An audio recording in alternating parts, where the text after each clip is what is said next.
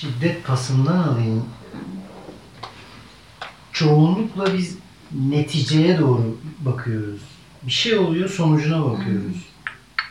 O sonuca Ve onu hazır. düzeltmeye çalışıyoruz. Çok sonuç odaklıyız Evet, değil çok mi? sonuç- Halbuki nedene bak. Halbuki o sonuca kadar gelen bütün süreçler, dinamikler geriden geliyor ve bunun çevresel koşulları da var. İşte son dönem yani sizler benden daha iyi bilirsiniz de epigenetik denilen bir alan var. Yani artık sadece kalıtsal olarak bazı şeylerin geçtiği değil, geçiyor elbette. Ama bunların daha sonra yaşadığımız sosyal çevre, kurduğumuz ilişkiler ile döndürülebileceği duygu durumları da bunlarla alakalı. Anne baba bağımlılık kısmından aldığımız şeyler de bunlarla alakalı. O bakımdan yani hakikaten sorumluluk o, ama buna uyanabilmek önemli. O kadar arkada bir yerde sorumluluğu ötelemeyi belki öğrendiyse o, o, o patern, o kalıp üzerinden gitmek çok konforlu geliyor. E, Bağımlı kişi mesela örnek verirsem bağımlı kişi bağımlı olduğu nesneden beklentilerini o kadar normalize eder ki "E, çok E, normal çok değil mi normal der ya. yani. Benim ondan bunları beklemem çok normal değil mi diyebilir. ve Öyle hissediyor çünkü. şikayet eder de hale geliyoruz. Neden şikayet ediyoruz? Şikayet şu demek, ben kendi sorumluluğumu da almıyorum. Sana giydiriyorum, ona giydiriyorum. E peki abi sen ne yaptın? Bilmem benim konum değil, senin konun. E, biz toplumsal olarak da birçok sıkıntı yaşamıyor muyuz bu konuda? Mesela Türkiye'de hesap verebilirlik var mıdır? Yoktur. Öyle bir kavram yok ya. Abi kim yaptı diyorsun? Herkes top çeviriyor. İhale gibi. Bu böyle eğitimliler arasında kurumsallıkta falan da böyle yani farklı değil. Ya bu proje falan o ona bilmem ne gönderecekti e-mail atmamışsın. Ulan yani de... Bütün iletişim bunun üstüne Yani dönüyor. Birinin üstüne yıkan o ben yani. olmasın Birine mümkünse. yıkıldı. Yani nereye koysan gidiyor. O, o bakımdan hani e, bu da aslında bir nevi sorumluluğu paslamak, hesap vermemek de özü itibariyle Bu bakıldığında altyapılar var tabii. Evet bunları kurguluyoruz. Sonra şiddet kavramı. Bence şiddet bizim düşünce biçimimizde burada başlıyor. Aşağı doğru her yerimize yayılıyor. Düşüncelerimiz şiddetli. Etiketlemek bir şiddet aslında. Bir grup Peşin bunu, hüküm.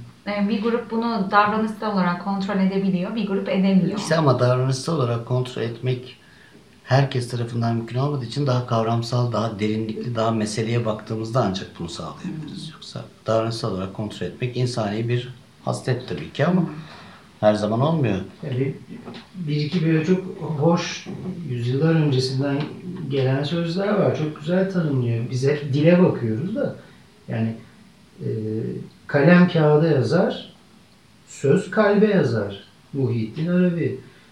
E, biz şimdi sözlerimizin ne kadar sorumluluğunu alıyoruz?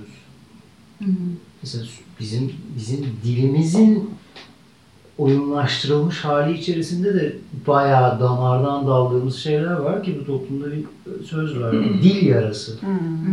Tak diye çentiye atıyor. Hadi ayıkla birincinin taşını.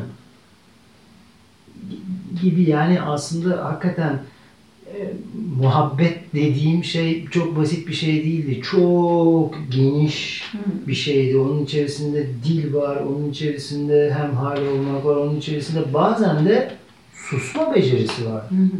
Yani tamamen senin haline tanık olma becerisi. Cem'in söylediği bir şey o. Birlikte susabildiğim insanlar. Çok değerli. Kimse susmuyor abi. Mesela sessizlik olunca Ben birlikte susabildiğim insanlarla arkadaş olabiliyorum. Aslında Tibet'te falan öyle şeyler yapmaya çalışıyorlar işte. Yani durup 40 dakika. Bunun için Oradan- Tibet'e gidip Tabii hiç Evet, gerek yani. yok. Ama yani mesela oradan öyle bir oluyor bunlar gayet şey çıkmış yani. yani. Bir bilgelik çıkmış, bir susma diye bir şey çıkmış Susma yani. kapasitesi diye bir şey. Durma, işte o boşluk toleransıyla çok ilgili. senin o söylediğin o alan o çok değerli. Hocan söylemiş ya boşluk alanı. Hmm.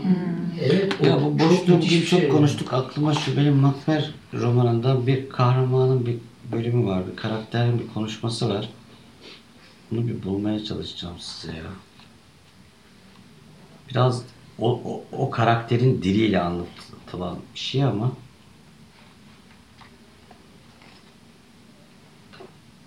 Bir de biz tabii çok konuşmayı öğreniyoruz. Çok fazla da konuşuyoruz aslında yani. Ya çok da yalansız olmaz deniyor ya. Yani samimi olamaz yani.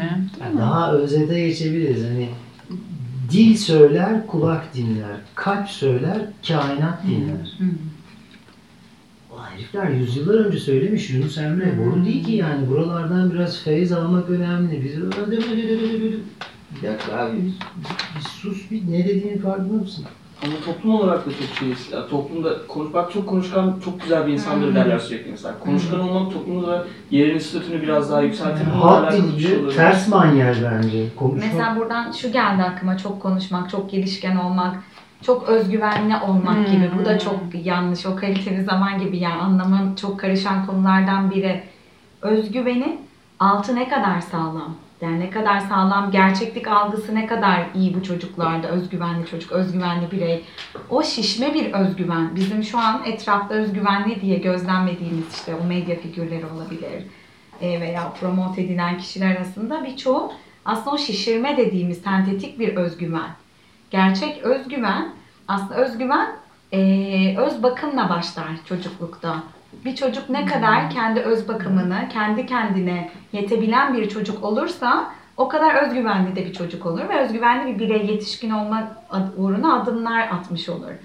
Dolayısıyla işte öz bakım da şu yüzden ben kendime kendimi giydirebiliyorum, kendimi yedirebiliyorum, e, kendi kendime bakabiliyorum. Bu çok muazzam bir kapasite.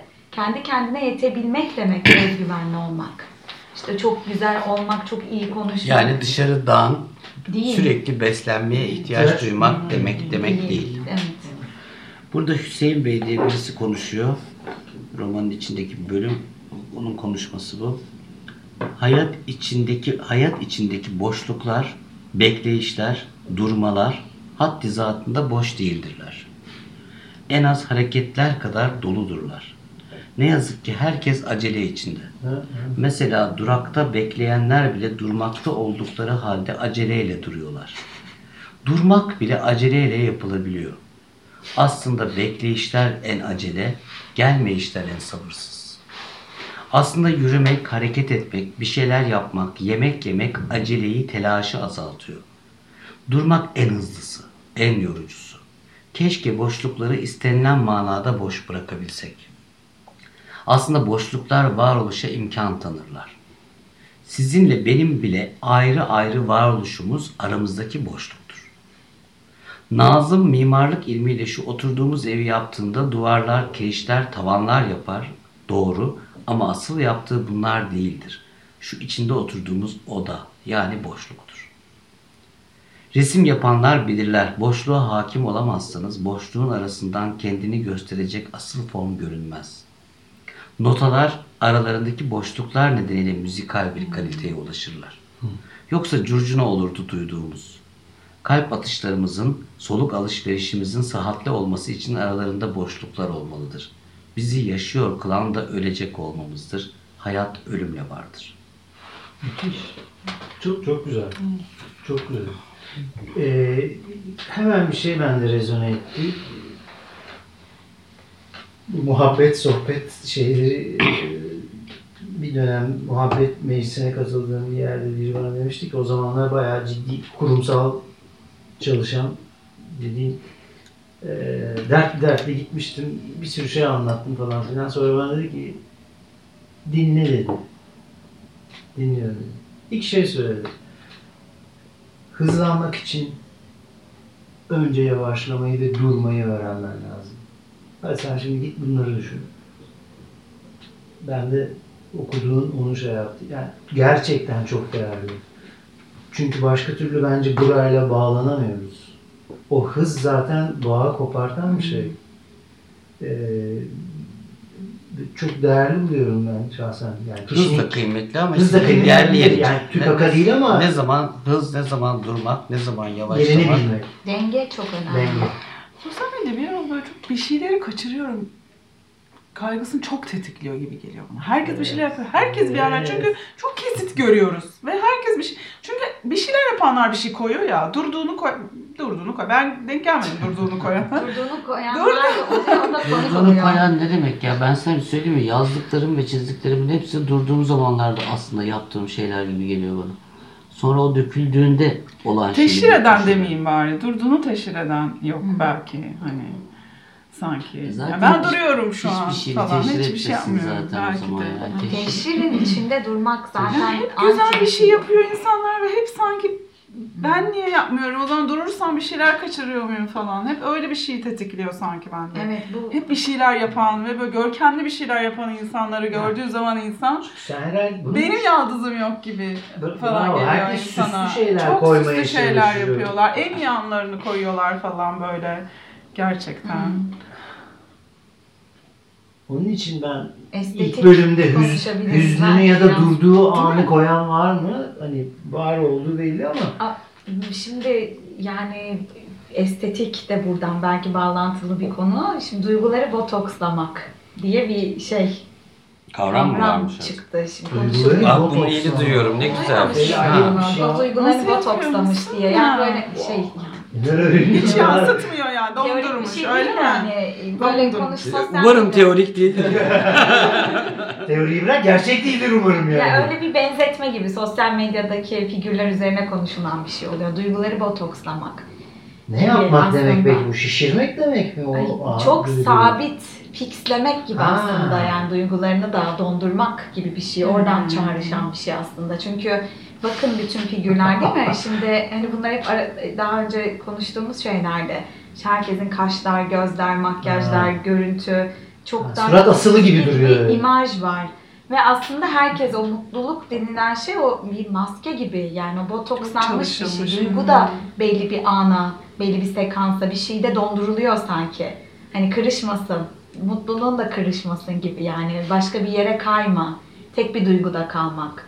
Yani hep bir aynı iyilik halinde kalmak gibi o botokslamak. O yüzden çok fazla estetik eğilimleri olan kişiler ya da öyleymiş gibi gösteren değil mi? Şu an çok patlayan şeylerden biri bu da. İşte herkes değil mi çok botoks yaptırıyor, onu yaptırıyor, bunu yaptırıyor.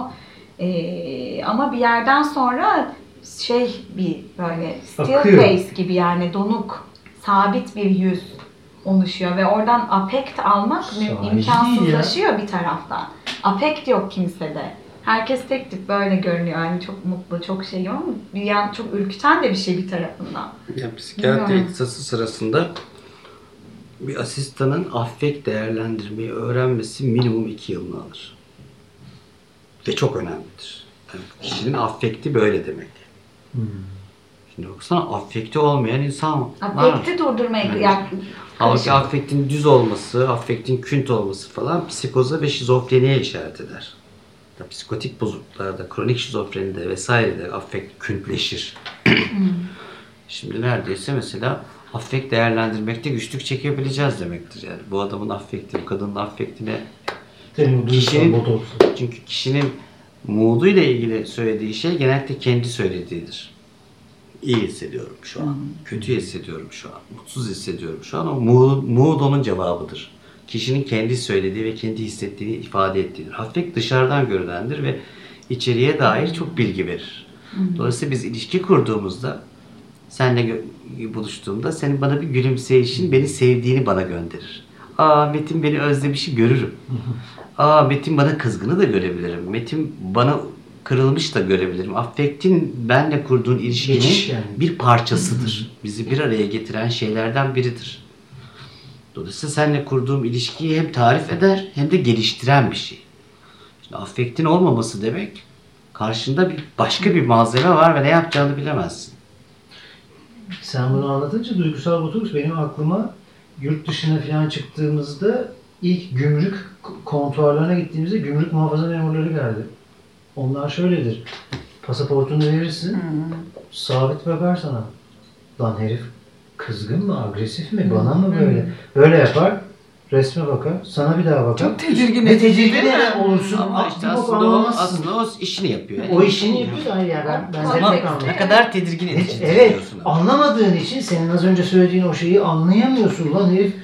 Acaba vermeyecek mi falan bir tedirginlik. Yani o ifadesizlik hakikaten o et- etkiyi görememek.